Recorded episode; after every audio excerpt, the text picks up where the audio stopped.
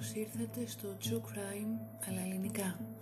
Ένα podcast που θα σας προκαλέσει εφιάλτες, θα σας κάνει να απορρίσετε με το τι είναι ικανός να κάνει ο άνθρωπος και θα σας πάει σε ολόκληρο τον κόσμο για να ξετυλίξουμε μαζί σελίδες από δολοφονίες, από άγνωστες υποθέσεις, serial killers και πασίγνωστες cold case υποθέσεις.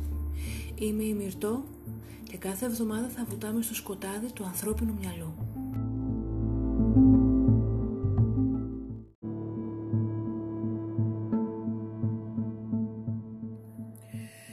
«19 Φεβρουαρίου του 2013 Βρισκόμαστε στην Αμερική, στην Καλιφόρνια και στην περιοχή του Λος Άντζελες, στο ξενοδοχείο Σέσιλ. Ένας ένικος του ξενοδοχείου από το δωμάτιο 320 καλεί την ρεσεψιόν και κάνει παράπονα για την χαμηλή πίεση του νερού καθώς και για μια σκοτεινή απόχρωση στο νερό. Ο ένικος περιέγραψε πως το νερό είχε περίεργη γεύση αλλά και μια περίεργη μυρωδιά. Συγκεκριμένα είπε το ντους ήταν απέσιο, όποτε ανοίγαμε την βρύση το νερό ήταν μαύρο για τα πρώτα 3 με 4 δευτερόλεπτα. Ένας υπάλληλος της συντήρησης του ξενοδοχείου αποφασίζει να πάει στο δωμάτιο για να ερευνήσει τα λεγόμενα του ενίκου και βλέπει ότι όντως ο ένικος έχει δίκιο. Στην συνέχεια πηγαίνει στο διαμέρισμα 720 το οποίο συνδέεται με τους ίδιους σωλήνες νερού και βλέπει ότι και εκεί υπάρχει το ίδιο πρόβλημα.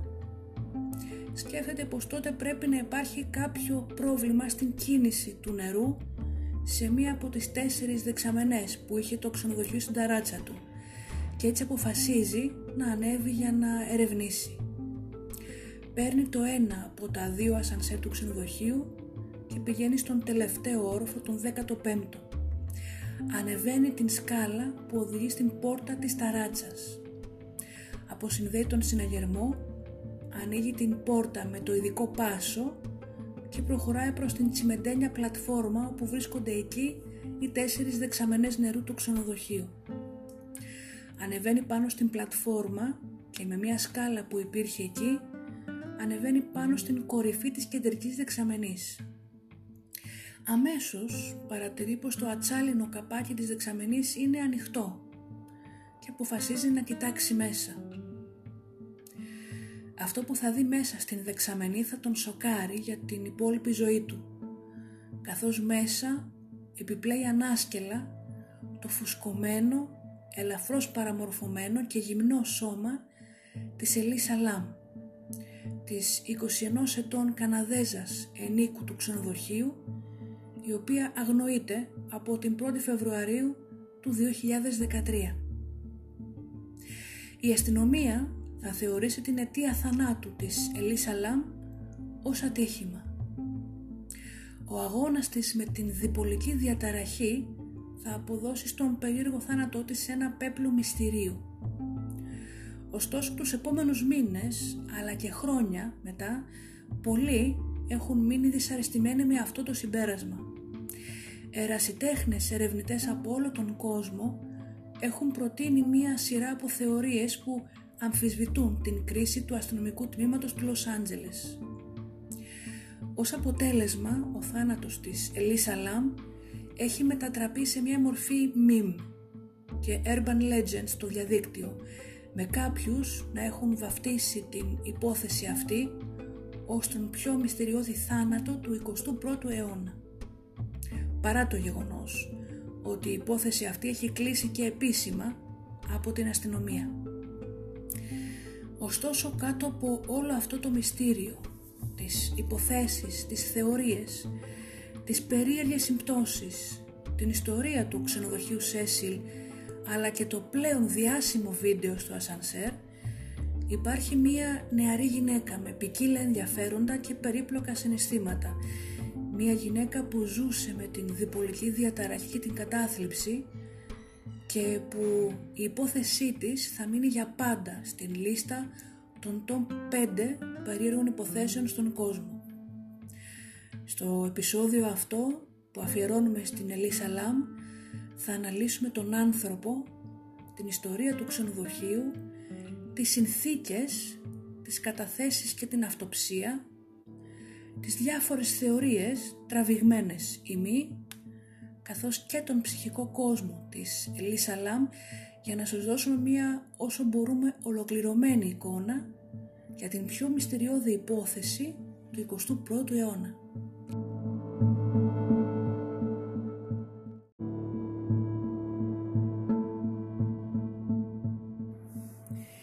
Στις 30 Απριλίου του 1991 η οικογένεια Λαμ, Κινέζοι μετανάστες οι οποίοι ζουν στον Καναδά θα υποδεχθούν στην ζωή το κοριτσάκι τους το οποίο και θα το ονομάσουν Ελίσσα. Η Ελίσσα κατά την διάρκεια των σχολικών της χρόνων ήταν γνωστή ως υπεύθυνη, φιλική, χαμογελαστή και πως ήθελε να φροντίζει τους πάντες. Υποστήριζε τακτικά την τοπική κοινότητά της μέσω του εθελοντισμού. Ένας φίλος της από το γυμνάσιο θα πει αργότερα πως η Ελίσσα ήταν ένας από τους ωραιότερους ανθρώπους που ήξερε και ήθελε απλώς να φροντίζει πάντα τους άλλους. Στην ηλικία των 21 ετών η Ελίσσα έχει γραφτεί στο Πανεπιστήμιο της British Columbia. Εν τω μεταξύ εκείνη την περίοδο αρχίζει να έχει πονοκεφάλους, μεγάλες αλλαγές στην διάθεσή της και μετά από πολλές ιατρικές επισκέψεις διεγνώσθη με διπολική διαταραχή και ξεκίνησε φαρμακευτική αγωγή στην οποία θα αναφερθούμε αργότερα. Παρόλα αυτά η Ελίσσα δεν άφηνε αυτή την ψυχική ασθένεια να καθορίσει το ποια ήταν. Οι λογαριασμοί της στα μέσα δικτύωσης, τα οποία εξακολουθούν να είναι διαθέσιμα στο διαδίκτυο, άρχισαν να δίνουν μια εικόνα της ψυχικής της κατάστασης τα τελευταία χρόνια αλλά και τους τελευταίους μήνες πριν από τον θάνατό της. Όπως φαίνεται στο blog της, η Ελίσσα αντιμετώπιζε την διπολική διαταραχή και την κατάθλιψη με μια σταθερή δόση χιούμορ. Συγκεκριμένα σε κάποιο post έγραφε «Η συμπεριφορά μου είναι αξιολύπητη. Διαβάζω το blog της Daul Kim. Ακούω My Chemical Romance. Είναι σαν να μιμούμε τον εαυτό μου από το 2007. Σε λίγο θα αρχίσω να φοράω καρφάκια και σκουλαρίκια με κιθάρες». Η Ελίσσα θα έγραφε από εκεί και πέρα αναρτήσεις αρκετά αυτοκαταστροφικές. Με πολλούς τρόπους τηρούσε το blog της ως ένα συναισθηματικό δεκανίκι, ένα πραγματικά συναισθηματικό online ημερολόγιο όπου ανέλυε εις βάθος την ψυχική της ασθένεια. Δημοσίευε συχνά post σε βάθος. Μια φορά πόσταρε για την στιγμή που υποτροπίασε σε κατάθλιψη και πως κατέρευσε κάτω από τις πιέσεις και τις ευθύνες που είχε ακαδημαϊκά με τις σπουδές της. Μερικές φορές οι δημοσιεύσεις της είχαν μια πιο σκοτεινή εικόνα, κάτι το οποίο μας βοηθά να κατανοήσουμε καλύτερα πως συνέχιζε να ζει την ζωή της με την κατάθλιψη. Έγραφε πως η κατάθλιψη είναι χάλια, δεν έχω κανένα έλεγχο στα συναισθήματά μου. Είμαι θυμωμένη για δύο λεπτά και μετά πάλι λυπημένη. Είμαι χαρούμενη για μισή ώρα και μετά συναισθηματικά ξανά χάλια. Ανεξάρτητα από αυτές τις στιγμές, η Ελίσσα καλλιέργησε ακόμα βαθιά ενδιαφέροντα και πάθη. Της άρεσε πολύ η τέχνη και η μόδα και έδειχνε έντονο ενδιαφέρον για τον κόσμο και για το τι γινόταν γύρω της. Οι δημοσιεύσεις της στα social media ήταν γεμάτες με ποίηση, λογοτεχνία και διάφορα γνωμικά, δείχνοντάς την όχι μόνο ως μια παθιασμένη αλλά ως και μια πνευματικά έξυπνη νεαρή γυναίκα.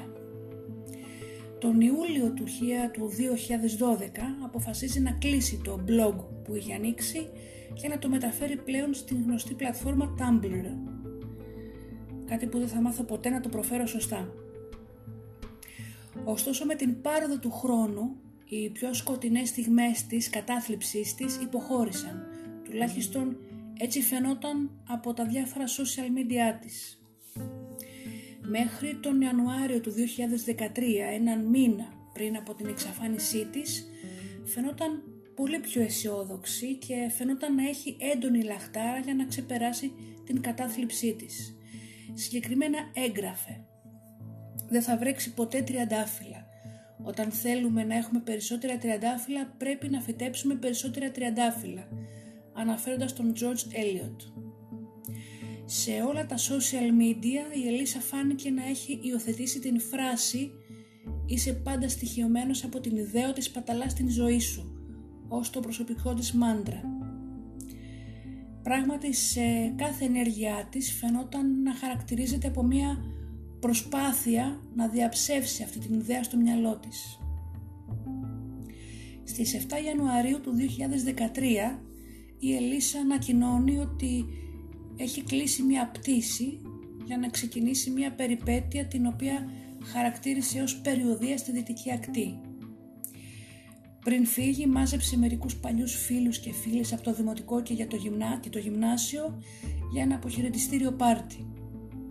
Παρά το γεγονός ότι το πάρτι ήταν κουραστικό για αυτήν, την γέμισε χαρά και με ιδιαίτερες στιγμές, καθώς και με μια σαφή αίσθηση ελπίδας για το μέλλον, η οποία η Ελίσσα αργότερα είχε γράψει. Είμαι κουρασμένη αλλά είμαι τόσο γεμάτη. Υποθέτω ότι ο όρος θα ήταν όπως λέει ο Dumbledore με αγάπη. Επειδή χθες το βράδυ ήταν απόδειξη ότι έχω όμορφα πράγματα στη ζωή μου. Δεν είμαι επαγγελματίας καταθλιπτικός άνθρωπος, είμαι πολύ περισσότερο από αυτό και αυτοί οι άνθρωποι, οι φίλοι μου, μου υπενθυμίζουν ότι είμαι πολύ τυχερή. Η ζωή είναι μεγάλη και δύσκολη και οι άνθρωποι θα είναι πάντα ανόητοι και θα παραπονιούνται, αλλά αξίζει τον κόπο αρκεί να έχετε ξεχωριστές στιγμές. Θα υπάρξουν πολλές από αυτές τις στιγμές στο μέλλον και υπήρξαν και πολλές στο παρελθόν. Σας ευχαριστώ. Την επόμενη μέρα, 22 Ιανουαρίου, η Ελίσσα παίρνει την πτήση για το Σαν Διέγκο.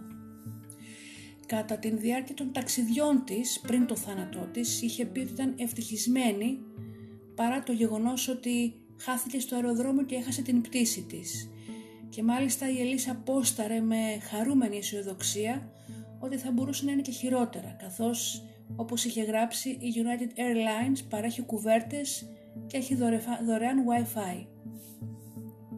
Στις 26 Πρώτου του 2013 παίρνει από το San Diego το τρένο Amtrak και φτάνει στο Los Angeles με τελικό προορισμό της στην Santa Cruz. Κατά την διάρκεια της παραμονής της στην Καλιφόρνια μιλάει καθημερινά με τους γονείς της καθώς οι ίδιοι δεν ήταν και πολύ ενθουσιασμένοι με την απόφαση να ταξιδέψει μόνη της αλλά συμβιβάστηκαν όταν συμφώνησαν να έχουν καθημερινή τηλεφωνική επαφή. Τους έλεγε ότι ήταν ευτυχισμένοι και σύμφωνα με τα post της έτσι φαινόταν. Είχε γράψει «Σήμερα κοιμήθηκα, έκανα ένα ζεστό ντους Έφαγα ένα δείπνο μόνο με 3 δολάρια. Σοβαρά δεν έκανα τίποτα στο Σαν Κάνω απλά ό,τι θέλω. Σε τελική ανάλυση μου αρέσει το σπίτι μου και οι ανέσεις, αλλά και να κάνω κάθε τόσο κάτι εντελώς παρορμητικό και απερίσκεπτο. Με την άφηξη της Ελίσσα στο Λος Άντζελες στις 26 Πρώτου, κάνει check-in στο ξενοδοχείο Σέσιλ, όπου είχε προγραμματίσει να μείνει για τρεις νύκτες. Το ξενοδοχείο Cecil βρίσκεται στην περίφημη περιοχή Skid Row του κεντρικού Λος Άντζελες, μια περιοχή με άσχημη φήμη και ένα ξενοδοχείο το οποίο έχει μια αρκετά σημαδεμένη και άσχημη ιστορία, κάτι που θα αναλύσουμε αργότερα. Σε ένα post της, post της στο Tumblr αναφερόταν ακριβώς στην άσχημη φύση της περιοχής αυτής και στα άσχημα κτίρια που βρίσκονταν γύρω από το ξενοδοχείο της. 27 πρώτου φαίνεται πως είχε κανονίσει να βγει έξω σε ένα μπαρ και ανυπομονούσε για την έξοδό της, όμως παρέμενε ανήσυχη και σκεπτική για το περιβάλλον της και για το εάν θα ήταν ασφαλής έξω τη νύχτα, καθώς είχε ποστάρει στο Tumblr το εξής. «Θα βγω έξω απόψε. Ειλικρινά ελπίζω να μην με πλησιάσει κανένας λιγδιάρης. Σοβαρά τώρα αυτοί οι Ιταλοί και οι Μεξικάνοι μπορούν να σου κολλήσουν πολύ άγρια. Τους δείχνεις ένα χιλιοστό ενδιαφέρον και μετά σε κυνηγάνε ασύστολα. Εν τω μεταξύ λόγω του ότι είχε χάσει το δικό της κινητό χρησιμοποιούσε ένα που είχε δανειστεί από έναν φίλο της και την ίδια μέρα στις 27 πρώτου πόσταρε στο Tumblr ότι ενώ πέρασε τέλεια στο μπαρ Speakeasy που πήγε, έχασε το κινητό που είχε δανειστεί. Παρά το γεγονός ότι είχε χάσει το δικό της κινητό, το Tumblr site της συνέχιζε να ενημερώνεται με φωτογραφίες, τέχνη και άλλα μέσω του αυτόματου συστήματος για post που υπάρχει στην πλατφόρμα. Κάτι που γινόταν ακόμα και μετά τον θάνατό της.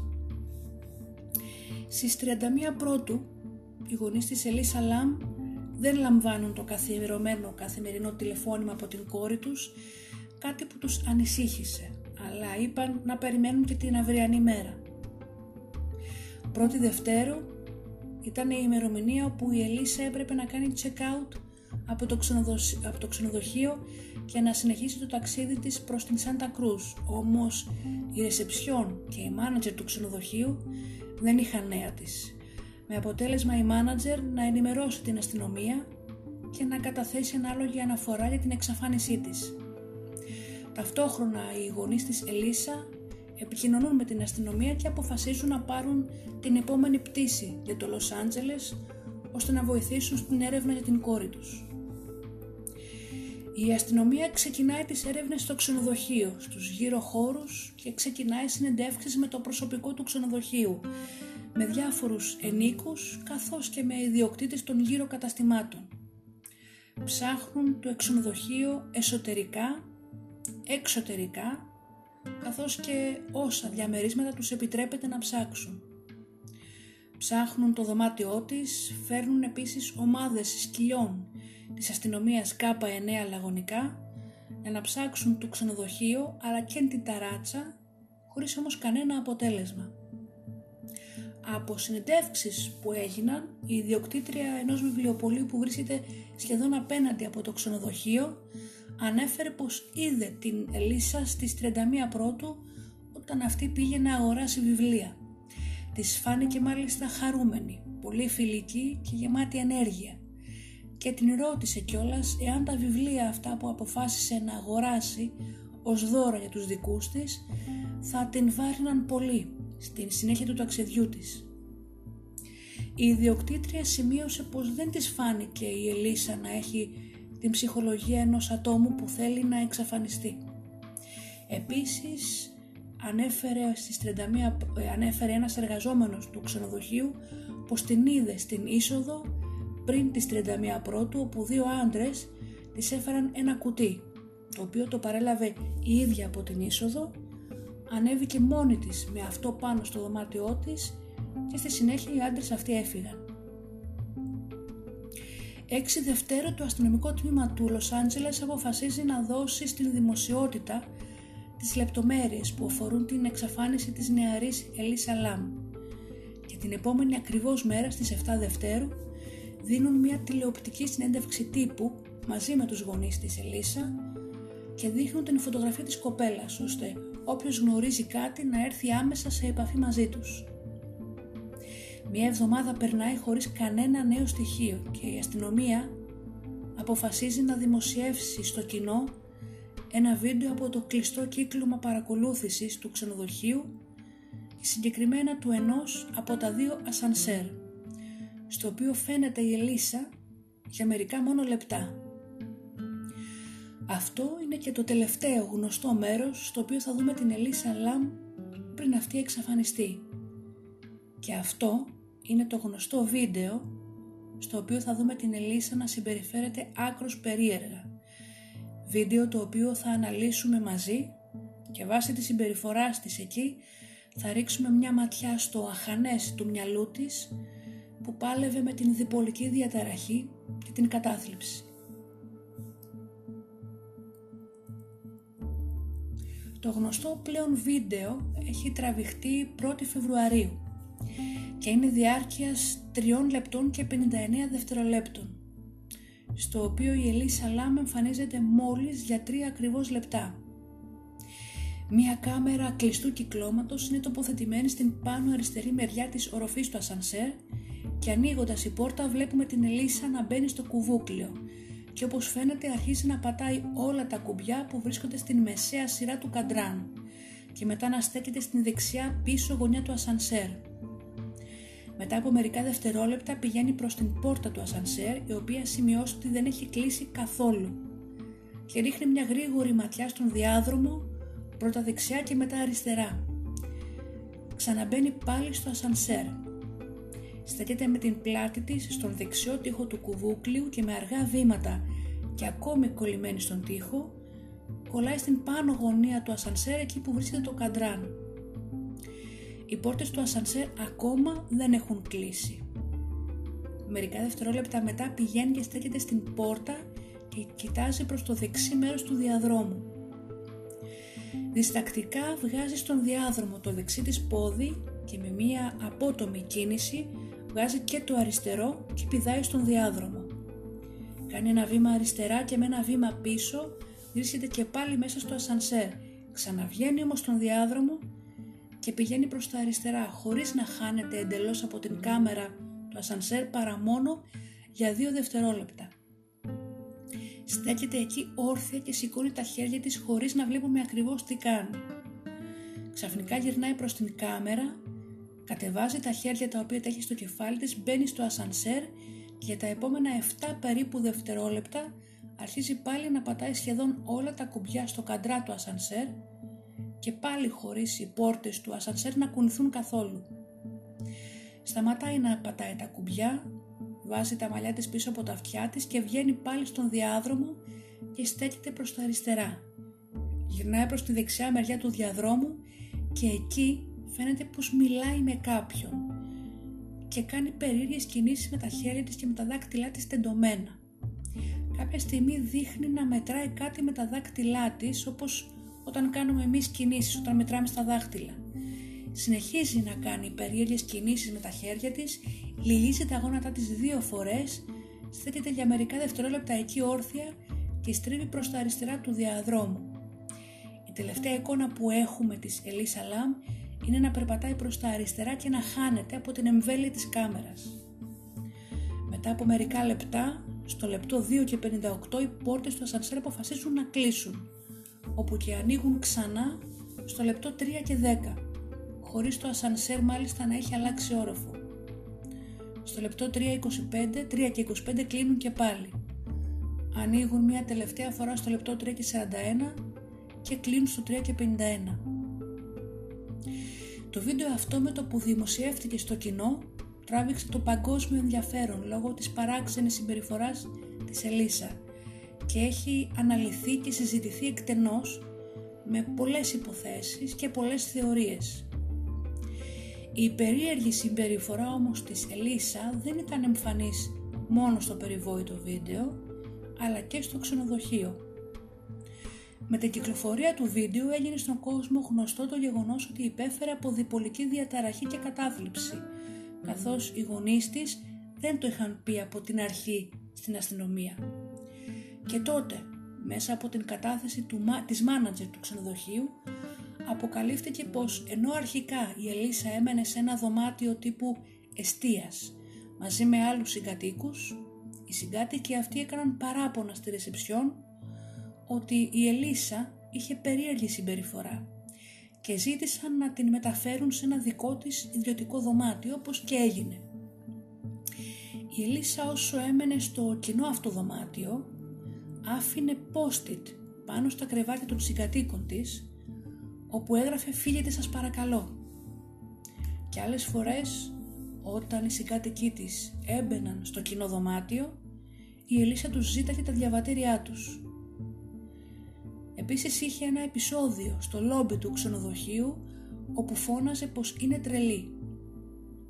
Οπότε καταλαβαίνετε πως το βίντεο με όλες αυτές τις περίεργες κινήσεις σε συνδυασμό με την περίεργη συμπεριφορά της Ελίσσα τις τελευταίες ημέρες συν την κατάσταση της ψυχολογικής της υγείας κάνουν μια συνταγή με άπειρα ερωτηματικά αλλά και άπειρες θεωρίες. Πίσω στο βίντεο τώρα υπάρχουν κάποια περίεργα ερωτήματα που δημιουργούνται μόλις κάποιος το δει. Πρώτον στο αριστερό μέρος κάτω στην οθόνη υπάρχει το γνωστό timestamp που δείχνει την ημερομηνία που καταγράφεται το βίντεο καθώς και ένα ρολόι που χρονομετράει την διάρκεια του βίντεο όπως βλέπουμε σχεδόν σε όλες τις κάμερες αυτού του είδους. Όμως στο βίντεο αυτό το timestamp είναι σχεδόν αδύνατο να διαβαστεί, καθώς δεν φαίνεται καθόλου τα νούμερα και τα γράμματα. Βέβαια αυτό μπορεί να φταίει στο γεγονός ότι το βίντεο και οι συσκευές που χρησιμοποιούνται ήταν πολύ παλιάς τεχνολογίας. Πέραν αυτού, φαίνεται πως η ταχύτητα του βίντεο έχει μειωθεί και αυτό φαίνεται στις κινήσεις της Ελίσσα οι οποίες φαίνονται κάπως νοχελικές και αργές.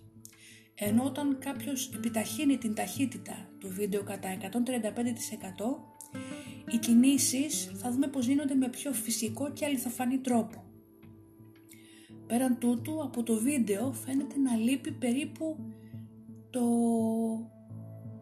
να λείπει περίπου ένα λεπτό από υλικό οπότε όλο αυτό μας κάνει να σκεφτόμαστε γιατί η αστυνομία έδωσε στην δημοσιότητα ένα βίντεο το οποίο φαίνεται να έχει πειραχτεί και εάν έχει όντως πειραχτεί αυτό έγινε για να μην εμφανιστεί στην εικόνα κάποιος άλλος που ήταν μαζί με την Ελίσσα εκείνη την ημέρα.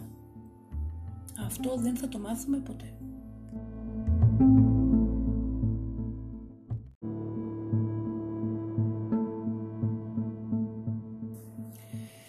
Δεν μπορούμε όμως να μην λάβουμε υπόψη μας και το ξενοδοχείο Σέσιλ που δεδομένου της ιστορίας του κάνει την περίεργη υπόθεση της Ελίσσα Λαμ ακόμα πιο παράξενη και ανατριχιαστική. Ειδικά εάν προσθέσουμε στο μείγμα κάποιες περίεργες συμπτώσεις, τότε καταλαβαίνουμε γιατί η υπόθεση αυτή έχει αφήσει ένα τόσο μεγάλο αποτύπωμα στην σύγχρονη ιστορία της Αμερικής.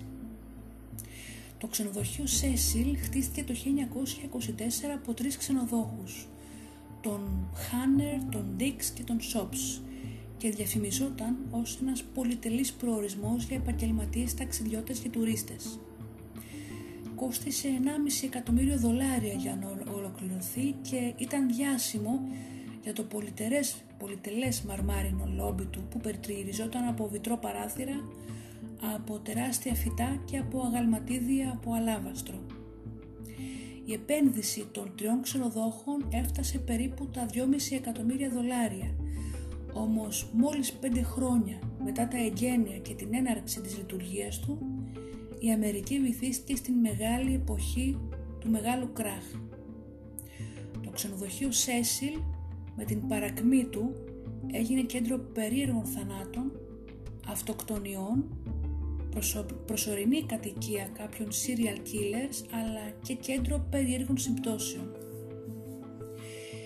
Συγκεκριμένα έχουν αναφερθεί περίπου 16 θάνατοι στο ξενοδοχείο αυτό.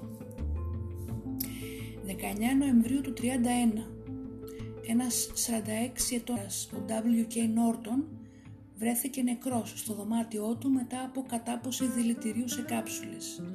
Μία εβδομάδα νωρίτερα είχε κλείσει δωμάτιο στο ξενοδοχείο υπό το ψεύτικο όνομα James Willis. Σεπτέμβριο του 1932, ο Benjamin Dodich, 25 ετών, βρέθηκε από μια καμαριέρα νεκρός από μια σφαίρα στο κεφάλι από το ίδιο του το όπλο, χωρίς να βρεθεί κανένα σημείωμα αυτοκτονίας. Τέλος του Ιουλίου του 1934, ο πρώην στρατιωτικός γιατρός Λούις Μπόρντεν, 53 ετών, βρέθηκε νεκρός στο δωμάτιό του, καθώς είχε κόψει ο ίδιος τον λαιμό του με ένα ξηραφάκι. Άφησε αρκετά σημειώματα όπου στο ένα έλεγε πως αυτοκτόνησε λόγω της κακής υγείας του. Μάρτιο του 1937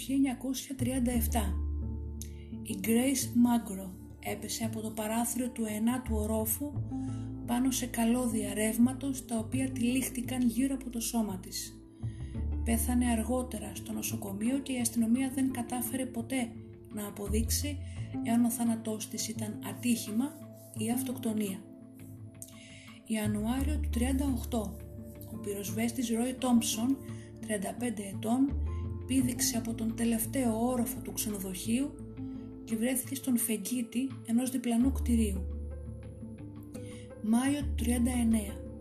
Ο Έργουιν Έμπλετ, αξιωματικός του ναυτικού 39 ετών, βρέθηκε νεκρός στο δωμάτιό του μετά από κατάποση δηλητηρίου.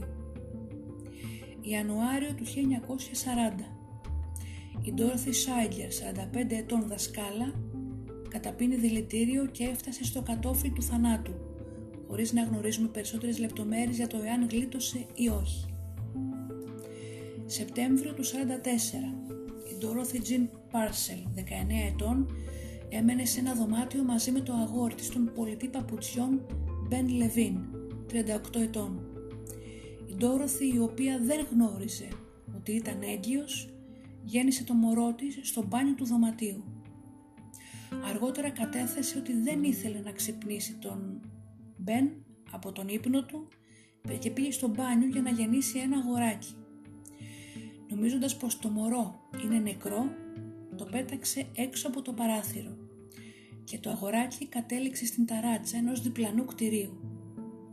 Η Ντόροθη στη συνέχεια κατηγορήθηκε για φόνο και τρεις ψυχίατροι κατέθεσαν πως ήταν νοητικά μπερδεμένη τη στιγμή του περιστατικού. Τον Ιανουάριο του 1945 κηρύχθηκε ένοχη λόγω παράνοιας. Η Ελίζαπεθ Σόρτ, γνωστή και ως The Black Dahlia, θύμα δολοφονίας μιας από τις πιο άγνωστες άλυτες υποθέσεις, φέρεται να σύχναζε στον μπαρ του ξενοδοχείου Σέσιλ μόλις τρεις ημέρες πριν από τον φριαστικό φόνο της τον Ιανουάριο του 1947. Νοέμβριο τώρα του 1947 ο Ρόμπερτ Σμιθ, 35 ετών, πήδηξε από το παράθυρό του, του 7ου ορόφου και πέθανε. 22 Δεκάτου του 1954 54. Η Έλεν Γκέρνι, 55 ετών, πήδηξε από το παράθυρο του δωματίου της στον 7ο όροφο και έπεσε πάνω στην κεντρική μαρκίζα του ξενοδοχείου. Μια εβδομάδα πριν είχε κλείσει δωμάτιο στο όνομα Margaret Brown. 11 Φεβρουαρίου του 62 η 50χρονη Τζούλια Frances Moore πήδηξε από το παράθυρο του δωματίου της στον 8ο όροφο και έπεσε πάνω σε μια φωτεινή πινακίδα που ήταν στον δεύτερο όροφο. 12 Δεκάτου του 62, 27 ετών Πολύν Ότον, πήδηξε από το παράθυρο του δωματίου της στον ένατο όροφο μετά από έναν τσακωμό με τον πρώην άντρα της, ο οποίος είχε φύγει από το δωμάτιο νωρίτερα. Η 27χρονη έπεσε πάνω σε έναν περαστικό, τον 65χρονο George Giannini, και σκοτώθηκαν και οι δύο ακαριέα. Καθώς δεν υπήρχαν μάρτυρες, η αστυνομία υπέθεσε ότι ήταν κοινή αυτοκτονία. Μετά όμως από έρευνα βρήκαν ότι ο Τζιανίνι ήταν απλός περαστικός καθώς είχε τα χέρια της στις τσέπες του και βρέθηκε φορώντας τα παπούτσια του, τα οποία εάν είχε πηδήξει από τον όροφο και αυτός θα του είχα φύγει κατά τη διάρκεια της πτώσης. 4 έκτου του 64 ένας υπάλληλος του ξενοδοχείου ανακάλυψε νεκρή στο δωμάτιό της την πρώην τηλεφωνήτρια Pigeon Goldie Osgood. Η Goldie είχε πέσει θύμα βιασμού, είχε μαχαιρωθεί και είχε χτυπηθεί πολύ άσχημα. Το δωμάτιό της ήταν διαλυμένο. Η Goldie ήταν γνωστή στην περιοχή και είχε πάρει το ψευδόνυμο Pigeon Goldie επειδή τάιζε στα, στην κοντινή πλατεία Pershing τα περιστέρια. Ο φόνος της παραμένει άλυτος μέχρι και σήμερα. 20 12 του 75 μια άγνωστη γυναίκα περίπου 23 ετών πήδηξε από το παράθυρο του δωματίου της στον 12ο όροφο και έπεσε στην ταράτσα του δεύτερου ορόφου. Είχε κλείσει δωμάτιο στις 16 12 με το όνομα Alison Lowell. Το 1985 στο ξενοδοχείο Σέσιλ έμεινε για κάποιο διάστημα ο γνωστός κατά συρροή δολοφόνος Richard Ramirez, γνωστός και ως Night Stalker, κατά τη διάρκεια των πολλών άγριων δολοφονιών που έκανε. Στο ίδιο ξενοδοχείο του 91 έμεινε επίσης και ο αυστριακός κατά συρροή δολοφόνος Chuck Unterweger λίγο πριν από τη σύλληψή του. 1η Σεπτεμβρίου του 1992 ένας άντρας βρέθηκε νεκρός πίσω από το σοκάκι του ξενοδοχείου. Η αστυνομία ακόμα δεν μπορεί να ανακαλύψει εάν ο θάνατός του ήταν ατύχημα ή ήταν φόνος. Και φτάνουμε στον Ιανουάριο του, 1900, του 2013. Φεβρουάριο 2013. Φτάνουμε 19 Φεβρουαρίου του 2013 όπου το πτώμα της Ελίσσα Λαμ βρέθηκε σε μία από τις δεξαμενές του ξενοδοχείου. Μαζί με όλες αυτές τις αυτοκτονίες, τις δολοφονίες και τους serial killer, ακόμα μια μελανή σελίδα στην ιστορία του ξενοδοχείου είναι ότι βρίσκεται δίπλα ακριβώς από την περιοχή γνωστή ως Skid Row, μια περιοχή πυκνοκατοικημένη με χιλιάδες αστέγους, με παράνομους μετανάστες, με κακοποιούς και ιερόδουλες. Μέχρι την δεκαετία του 1950 το ξενοδοχείο έχει αποκτήσει φήμη ως πρόχειρη κατοικία για άτομα του περιθωρίου. Το 2007 ένα τμήμα του ξενοδοχείου ανακαινίστηκε μετά την ανάληψή του από νέους ιδιοκτήτες και το 2011 μετονομάστηκε σε Stay on Main σε μια προσπάθεια να ξεφύγει από την κακή φήμη που είχε. Δεν είναι δύσκολο λοιπόν να καταλάβουμε γιατί η υπόθεση της Ελίσα Λάμ μαζί με την ματωμένη ιστορία του ξενοδοχείου Σέσιλ αποτελούν έναν ανατριχιαστικό συνδυασμό. Ακόμα και η αυτοψία της Ελίσα Λάμ έχει και αυτή την περίεργη ιστορία της την οποία θα δούμε στην συνέχεια. Μετά την ανακάλυψη του πτώματος της Ελίσσα στις 19 Φεβρουαρίου, η αυτοψία της γίνεται από δύο γιατρούς στις 21 Δευτέρου. Η έκθεση αυτή της αυτοψίας δεν κυκλοφόρησε στο κοινό παρά αρκετούς μήνες αργότερα, κατά τα τέλη Ιουνίου, κάτι που δεν είναι καθόλου συνηθισμένο. Στις 15 Έκτου, οι γιατροί χαρακτήρισαν τον θάνατο της Ελίσσα ως τυχαίο. Ωστόσο, τρεις μέρες αργότερα στις 18, το συμπέρασμα τους άλλαξε βιαστικά σε δεν μπορεί να καθοριστεί ως αιτία.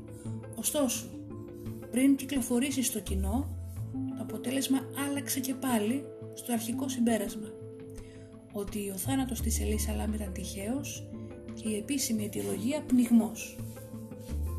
Η Ελίσσα βρέθηκε μέσα στην δεξαμενή να επιπλέει ανάσκελα, γυμνή με τα ρούχα δίπλα της, μαζί με το κλειδί του δωματίου της και το ρολόι της. Το σώμα της, εφόσον βρέθηκε δύο εβδομάδες μετά την εξαφάνισή της, βρέθηκε σε μερική αποσύνθεση και φουσκωμένο και πρισμένο λόγω της ύπαρξης του νερού.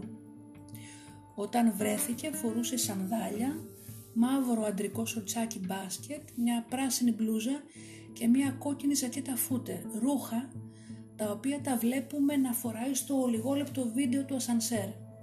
Κάτι που μας δείχνει πως οι στιγμές αυτές ήταν και οι τελευταίες της πριν από τον θάνατό της. Στα ρούχα της βρέθηκε μία σκόνια όμοια με τις άμμου. Μια σκόνη η οποία υπήρχε σύμφωνα με μαρτυρίες πάνω στην ταράτσα. Το σώμα της όταν βρέθηκε δεν είχε κανένα τραύμα, κανένα χτύπημα, κανένα μεγάλο κόψιμο, καμία κάκωση που να υποδεικνύει πως ίσως κάποιος της επιτέθηκε και την χτύπησε. Βρέθηκε μόνο μία μικρή γραζουνιά στο όνατο της μήκους περίπου 2 εκατοστών. Επίσης, βρέθηκε μία μικρή ποσότητα αίματος κυκλικά του προκτού της, κάτι που όμως σύμφωνα με γιατρούς είναι συνηθισμένο σε θύματα πνιγμού. Δεν είχε καμία εσωτερική αιμορραγία, τα όργανα της όλα ήταν σε καλή κατάσταση και γενικά το σώμα της ήταν παντελώς άθικτο. Η, αυτοπή, η αυτοψία επίσης sorry, δήλωσε πως η Ελίσσα έπαιρνε ως φαρμακευτική αγωγή για την διπολική διαταραχή της και για την κατάθλιψη που είχε τέσσερα διαφορετικά ψυχιατρικά φάρμακα κατά τον χρόνο του θανάτου της. Φάρμακα τα οποία δεν πρόκειται να δοκιμάσω να τα προφέρω διότι θα τα κάνω λάθος. Από ό,τι αναφέρει η αυτοψία, η Ελίσσα είχε όντως την σωστή φαρμακευτική αγωγή.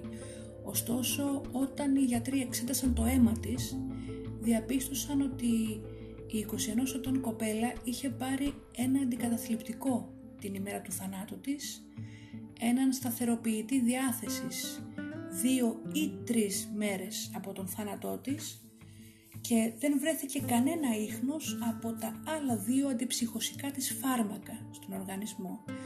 Κάτι που δηλώνει πως είχε να τα πάρει αρκετό καιρό, ίσως και δύο εβδομάδες πριν από το θάνατό της. Μελέτες έχουν δείξει ότι όταν άτομα με διπολική διαταραχή σε συνδυασμό με κατάθλιψη δεν παίρνουν με ευλάβεια και προγραμματισμό τα φάρμακά τους και τα αντιψυχωσικά τους για εξισορρόπηση των αποτελεσμάτων, τότε υπάρχει αυξημένος κίνδυνος για μανιακά επεισόδια. Επεισόδια τα οποία περιλαμβάνουν παρεσθήσεις, παράνοια, έλλειψη διορατικότητας και μερικές φορές μανίες καταδίωξης. Η διπολική διαταραχή της Ελίσσα θα την είχε εκθέσει σε μια τέτοια σειρά μανιακών και καταθλιπτικών συμπεριφορών, εφόσον η ίδια δεν είχε τηρήσει την σωστή λήψη των φαρμάκων της. Θεωρείται πως η Ελίσσα είχε υποστεί ένα τέτοιο μανιακό επεισόδιο στο ασανσέρ και αυτό αποδεικνύεται ιδιαίτερα από τον περίεργο τρόπο με τον οποίο κινείται αλλά και κινεί τα χέρια της. Αυτό θα μπορούσε να είναι ένα σημάδι ψυχοκινητικής αναταραχής, δηλαδή μια σειρά από ακούσιες και άσκοπες κινήσεις που προέρχονται από ψυχική ένταση και άγχος. Μια τέτοια ψυχική ένταση θα μπορούσε να έχει προκύψει από ένα τέτοιο μανιακό επεισόδιο. Ενώ ορισμένοι ισχυρίστηκαν ότι η έκθεση τοξικολογίας δεν ήταν ακριβής λόγω του ότι το σώμα της Ελίσσα βρισκόταν στη δεξαμενή του νερού τόσο καιρό, κάτι τέτοιο δεν συνέβη. Τα δείγματα αίματος που εξέτασαν οι αναλυτές ελήφθησαν από τα εσωτερικά όργανά της, συγκεκριμένα από την καρδιά της, η οποία δεν επηρεάστηκε από το φούσκωμα του σώματός της λόγω του νερού. Εκτός από, τα, από το ψυχιατρικό της φάρμακο, δεν υπήρχαν ίχνη άλλων φαρμάκων, ούτε ναρκωτικών ουσιών όπως ηρωίνη, μαριχουάνα κτλ. Και το μόνο που βρέθηκε είναι μία σχεδόν απειροελάχιστη ποσότητα αλκοόλ στον οργανισμό της. Αναφερθήκαμε νωρίτερα και στις περίεργες συμπτώσεις που έχει αυτή η υπόθεση, οι οποίες είναι οι εξής. Κατά τη διάρκεια της αυτοψίας στο σώμα της Ελίσσα Λαμ, οι δύο ιατροδικαστές διενέργησαν ένα τεστ με το όνομα LAM παύλα ELISA. Το τεστ LAM παύλα ELISA, συγκεκριμένα το LAM, είναι μια ουσία lipoarabinomannan και Ελίσσα που είναι από τα αρχικά των όρων Enzyme Linked Immunosorbent Assay, το σκότωσα. Το τεστ αυτό είναι ένα τεστ φυματίωσης που γίνεται σε ασθενείς. Οι ιατροδικαστές έκαναν το τεστ αυτό στο σώμα της Ελίσσα καθώς στην περιοχή του Skid Row που βρισκόταν πολύ πολύ κοντά το ξενοδοχείο εκεί που έμενε η Ελίσσα την εβδομάδα της εξαφάνισής της είχαν εκδηλωθεί δεκάδες κρούσματα φυματίωσης σε πολλούς κατοίκους και άστεγους. Επίσης, μια άλλη σύμπτωση είναι η Ιαπωνέζικη ταινία Dark Water του 2002 καθώς και το αμερικάνικο remake της του 2005 όπου η ταινία έχει υπόθεση που μοιάζει πάρα πολύ με την υπόθεση της Ελίσσα Λάμ και μιλάει για τον θάνατο μιας νεαρής κοπέλας μέσα στην δεξαμενή του νερού του συγκροτήματος κατοικιών που αυτή έμενε.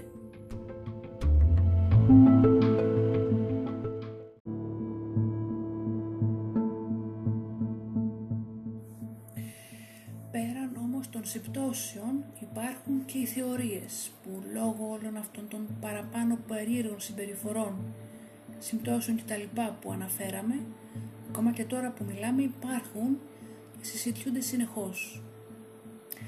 Υπάρχει θεωρία ότι κάποιος ένικος του ξενοδοχείου ή κάποιος υπάλληλος της επιτέθηκε και τη σκότωσε. Θεωρία η οποία δεν θεωρώ πως ευσταθεί τόσο πολύ, καθώς όπως είπαμε στην αυτοψία δεν βρέθηκε κανένα ίχνος τραύματος ή κακόσεως στο σώμα της. Εάν κάποιος της είχε επιτεθεί θα έπρεπε λογικά η Ελίσσα να είχε αντισταθεί και να είχε στο σώμα της κάποια αμυντικά τραύματα που θα δημιουργήθηκαν εν μέσω πάλης και αντίστασης. Πέραν τούτου, παρά το γεγονός ότι κατά τη διάρκεια της αυτοψίας δεν έγινε εξέταση για βιασμό, τα γενετικά της όργανα ήταν άθικτα και εσωτερικά και εξωτερικά όπου σε περίπτωση βιασμού υπάρχουν φανερά σημάδια, ακόμα και μέσα. Οπότε και η σεξουαλική επίθεση θεωρώ πως εδώ δεν ευσταθεί σαν θεωρία. Επίσης το ένας άγνωστος να της επιτεθεί και να πρέπει να την κουβαλήσει πάνω σε δύο σκάλες για να την ρίξει μέσα στην δεξαμενή είναι κάτι αρκετά δύσκολο κατά τη γνώμη μου. Πέραν τούτου είναι και το θέμα της πρόσβασης στην ταράτσα του ξενοδοχείου που γίνεται μόνο με τρεις πρώτους. Να σημειώσουμε εδώ ότι κατά τη διάρκεια της έρευνας της αστυνομίας στο ξενοδοχείο με την ομάδα K9 λαγωνικών σκυλιών κάποια από τα σκυλιά έπιασαν την μυρωδιά της Ελίσσα Λάμ σε ένα από τα παράθυρα που οδηγούν στην ε, έξοδο κινδύνου. Κάτι που θα δούμε με τώρα στους τρόπους πρόσβασης στην ταράτσα. Πρώτος λοιπόν τρόπος πρόσβασης είναι από τη μεταλλική σκάλα κινδύνου που διατρέχει εξωτερικά το ξενοδοχείο σε όλο το ύψος. Δεύτερος τρόπος. Κάθε όροφος του ξενοδοχείου έχει ένα μεγάλο διάδρομο όπου στο τέλος του υπάρχει ένα παράθυρο το οποίο οδηγεί σε ένα μεταλλικό μικρό μπαλκονάκι το οποίο οδηγεί στην εξωτερική σκάλα κινδύνου. Παράθυρο το οποίο για λόγους ασφαλείας παραμένει πάντα ξεκλείδωτο. Και τρίτος τρόπος πρόσβασης είναι από την ειδική πόρτα ασφαλείας. Στον τελευταίο 15ο όροφο του ξενοδοχείου υπάρχει σκάλα που οδηγεί στην ταράτσα και στην ειδική πόρτα, η οποία ανοίγει μόνο με ένα ειδικό κλειδί, το οποίο έχουν μόνο οι συντηρητές του ξενοδοχείου και η μάνατζερ και το οποίο και η οποία πόρτα είναι πάντα κλειδωμένη με ενεργό συναγερμό. Εάν κάποιος ανοίξει την πόρτα αυτή, τότε χτυπάει ένας πολύ δυνατός συναγερμός, ο οποίος ακούγεται στον 15ο, στον 14ο όροφο, αλλά και στην ρεσεψιόν. Σύμφωνα με καταθέσεις των υπαλλήλων του ξενοδοχείου, ο συναγερμός δεν ακούστηκε καθόλου τις ημέρες λίγο πριν την εξαφάνιση της Ελίσσα, αλλά και κατά την διάρκεια που ήταν εξαφανισμένη ως και την ανακάλυψη του σώματός της. Οπότε, εάν κάποιος υπάλληλος της είχε επιτεθεί και είχε πάει να ανοίξει την, ταράτσα, την πόρτα της ταράτσας, τότε ο συναγερμός θα είχε σημάνει και το άτομο αυτό θα είχε γίνει αντιληπτό. Μία δεύτερη θεωρία είναι ότι στις 12 Ιανουαρίου η Ελίσσα Λάμ είχε ποστάρει στο Twitter ένα link το οποίο οδηγούσε στο, σε ένα άρθρο το οποίο έλεγε μια καναδέζικη, πως μια καναδέζικη εταιρεία είχε ανακαλύψει έναν αόρατο μανδύα και πως θα τον χρησιμοποιούσε στον στρατό. Σαν αποτέλεσμα πολλοί πιστεύουν την θεωρία αυτή ότι η Ελίσσα την αναδημοσίευσε και με αυτόν τον τρόπο έκανε κάτι που δεν έπρεπε και έτσι κάποιος έπρεπε να την κάνει να σοπάσει. Η θεωρία αυτή όμως μου φαίνεται πολύ τραβηγμένη. Πολύ τραβηγμένη επίσης είναι και η θεωρία πως πίσω από τον θάνατο της Ελίσσα κρύβονται παραφυσικά φαινόμενα, όπως το ότι κυριεύτηκε από έναν δαίμονα λόγω της περίεργης συμπεριφοράς της στο ασανσέρ και ότι επίσης έπαιζε το πολύ γνωστό urban legend ιαπωνέζικο παιχνίδι του ασανσέρ. Σύμφωνα με το παιχνίδι αυτό, αν κάποιος πατήσει στο ασανσέρ συγκεκριμένους ορόφους με συγκεκριμένη σειρά, στο τέλος του παιχνιδιού το ασανσέρ θα σταματήσει και θα ανοίξει η πόρτα σε μια άλλη διάσταση. Μπορούμε όμως όλοι να πούμε ότι η θεωρία των παραφυσικών φαινομένων και του παιχνιδιού αυτού είναι απλά κάτι που θα μείνει στην φαντασία μας. Η τελευταία θεωρία είναι αυτή της αυτοκτονίας, θεωρία που ίσως να είναι και η πιο διαδεδομένη. Όμως το γεγονός ότι η Ελίσσα Λάμ δεν εμφάνισε ποτέ αυτοκτονικές τάσεις καθ' όλη τη διάρκεια της ζωής της παρά τις ψυχιατρικές και ψυχολογικές ασθενειές της κάνει μια τέτοια θεωρία να μην ισχύει στην υπόθεση αυτή. Συν το γεγονός ότι δεν πιστεύω να έχει καταγραφεί ποτέ αυτοκτονία με πνιγμό υπό αυτή τη μορφή και εννοώ σε δεξαμενή νερού. Προσωπικά πιστεύω πως ο θάνατος της Ελίσσα Λάμ ήταν όντως κατά λάθος, ήταν όντως τυχαίος. Δεδομένης της διπολικής διαταραχής της και της κατάθλιψής της, σε συνδυασμό με την μη τήρηση του σωστού προγράμματος λήψης των φαρμάκων της, την οδήγησε σε κάποιο μανιακό επεισόδιο, ίσως και σε κάποιο επεισόδιο μανιακής καταδίωξης, όπου είχε παρεστήσεις ότι κάποιος την κυνηγούσε. Στο βίντεο δεν φαίνεται να είναι φοβισμένη ή πανικοβλημένη, δεν φαίνεται να κάνει γρήγορες κινήσεις και δεν φαίνεται να κλαίει ή να πίνει έχετε φοβισμένα μέσα στο σανσέρ. Συγκεκριμένα νομίζω πως οι κινήσεις που κάνει είναι αυτές οι οποίες κάνουμε και εμείς όταν βλέπουμε ότι οι πόρτες του ασανσέρ δεν κλείνουν. Νομίζω ότι όταν είμαστε και εμείς στο ασανσέρ και πατάμε τον όροφο που θέλουμε να πάμε και βλέπουμε ότι η πόρτα δεν κλείνει, πηγαίνουμε προς την πόρτα, κοιτάμε δεξιά-αριστερά τι γίνεται, κουνάμε τα χέρια μας για να μας πιάσει ο εισιτήριο ώστε να κλείσει η πόρτα. Ίσως μπορεί να ισχύει και κάτι τέτοιο. Ίσως η Ελίσσα να, να πίστευε ότι κάποιος την παρακολουθούσε και ότι προσπαθούσε να της μιλήσει και έτσι αποφάσισε να πάει στην ταράτσα για να του ξεφύγει. Άνετα θα μπορούσε να βγει στην σκάλα εξόδου και να βγει πάνω στην ταράτσα. Επίσης στην ταράτσα υπήρχε και μια σκάλα που ήταν ακουμπισμένη πάνω στην τσιμεντένια πλατφόρμα, στην οποία ήταν πάνω οι δεξαμενές και δίπλα στην δεξαμενή στην οποία βρέθηκε το σώμα της υπήρχε και εκεί σκάλα. Επίσης πολλοί έχουν πει για το καπάκι της δεξαμενής, ότι ήταν κλειστό και ότι ήταν πολύ βαρύ για την Ελίσσα να το σηκώσει. Όμως η κατάθεση του συντηρητή του ξενοδοχείου που ανακάλυψε το πτώμα της ε, δείχνει ότι το καπάκι ήταν ανοιχτό. Επίσης, το επίσης το λέω πολλές φορές συγγνώμη, έρευνες ενός Κινέζου φοιτητή ο οποίος πήγε ο ίδιος στο ξενοδοχείο έδειξε ότι πέραν του ότι ήταν εύκολο να ανέβει κάποιος στην ταράτσα από την σκάλα κινδύνου τα καπάκια στις δεξαμενές είναι συνήθως ανοιχτά. Ένα από τους κανονισμούς του ξενοδοχείου πρέπει να είναι πάντα κλειστά. Είναι σχετικά ελαφριά με βάρος περίπου 9 κιλά. Άρα πιστεύω πως η Ελίσσα μπορούσε σχετικά εύκολα να το σηκώσει. Γιατί άλλοι ε, έχουν πει πως το καπάκι ήταν πάρα πάρα πολύ βαρύ και δεν μπορούσε να το σηκώσει κανείς. Άλλοι είπαν ότι χρειάστηκαν δύο αστυνομικοί να σηκώσουν το καπάκι για να ανοίξουν τη δεξαμενή. Έχουν υποθεί πάρα πολλά πράγματα. Τελικά πιστεύω πως ο θάνατος της Ελίσσα Λαμ θα μπορούσε πολύ εύκολα να μην είχε συμβεί εάν η ίδια είχε τηρήσει ευλαβικά την λήψη της φαρμακευτικής της αγωγής.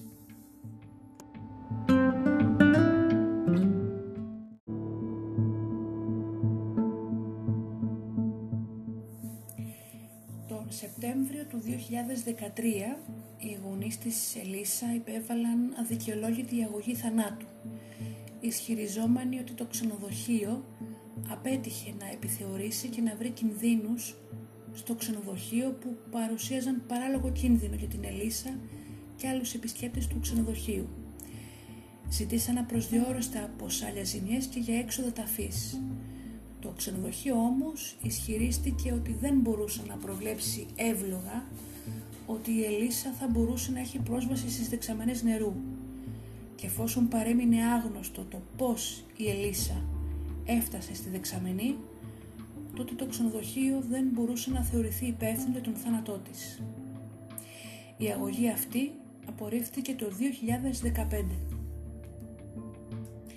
Η υπόθεση της Ελίσσα Λάμ παρά το γεγονός ότι έχει κλείσει από την αστυνομία, συνεχίζει να συζητείται και να αναλύονται οι θεωρίες και το βίντεο, κάτι που θα γίνεται για πολλά χρόνια ακόμα. Είμαστε τώρα Ιανουάριο και η υπόθεση αυτή κλείνει 8 χρόνια. Ε, δεν μπορούσα να ξεκινήσω το νέο έτος 2021 νομίζω με κάτι καλύτερο από την υπόθεση αυτή. Εδώ θα σας ευχηθώ και πάλι Καλή χρονιά. Σας ευχαριστώ που και σήμερα με ακούσατε και θα τα πούμε στο επόμενο επεισόδιο.